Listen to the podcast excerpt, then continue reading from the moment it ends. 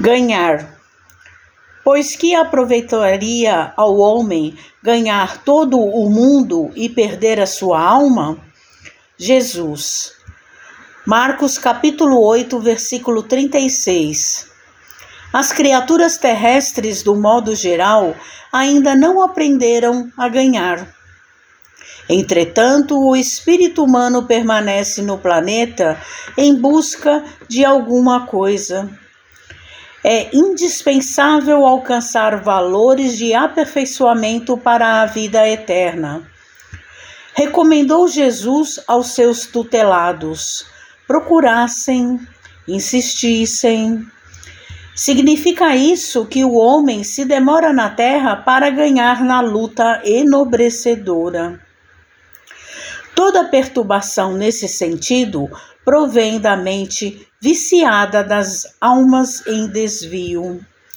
O homem está sempre decidido a conquistar o mundo, mas nunca disposto a conquistar-se para uma esfera mais elevada.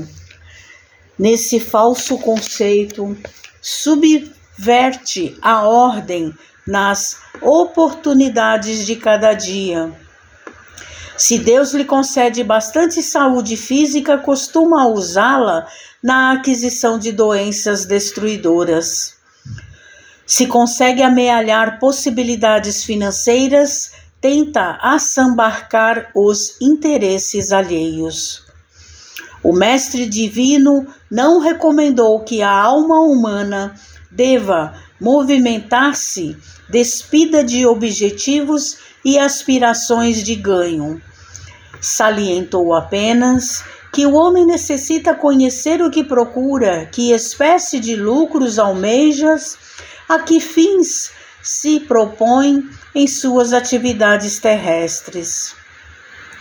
Se teus desejos repousam nas aquisições fácticas relativamente a situações passageiras, ou a patrimônios fadados ao apodrecimento, renova enquanto é tempo a visão espiritual, porque de nada vale ganhar o mundo que não pertence e perderdes a si mesmo indefinidamente para a vida imortal.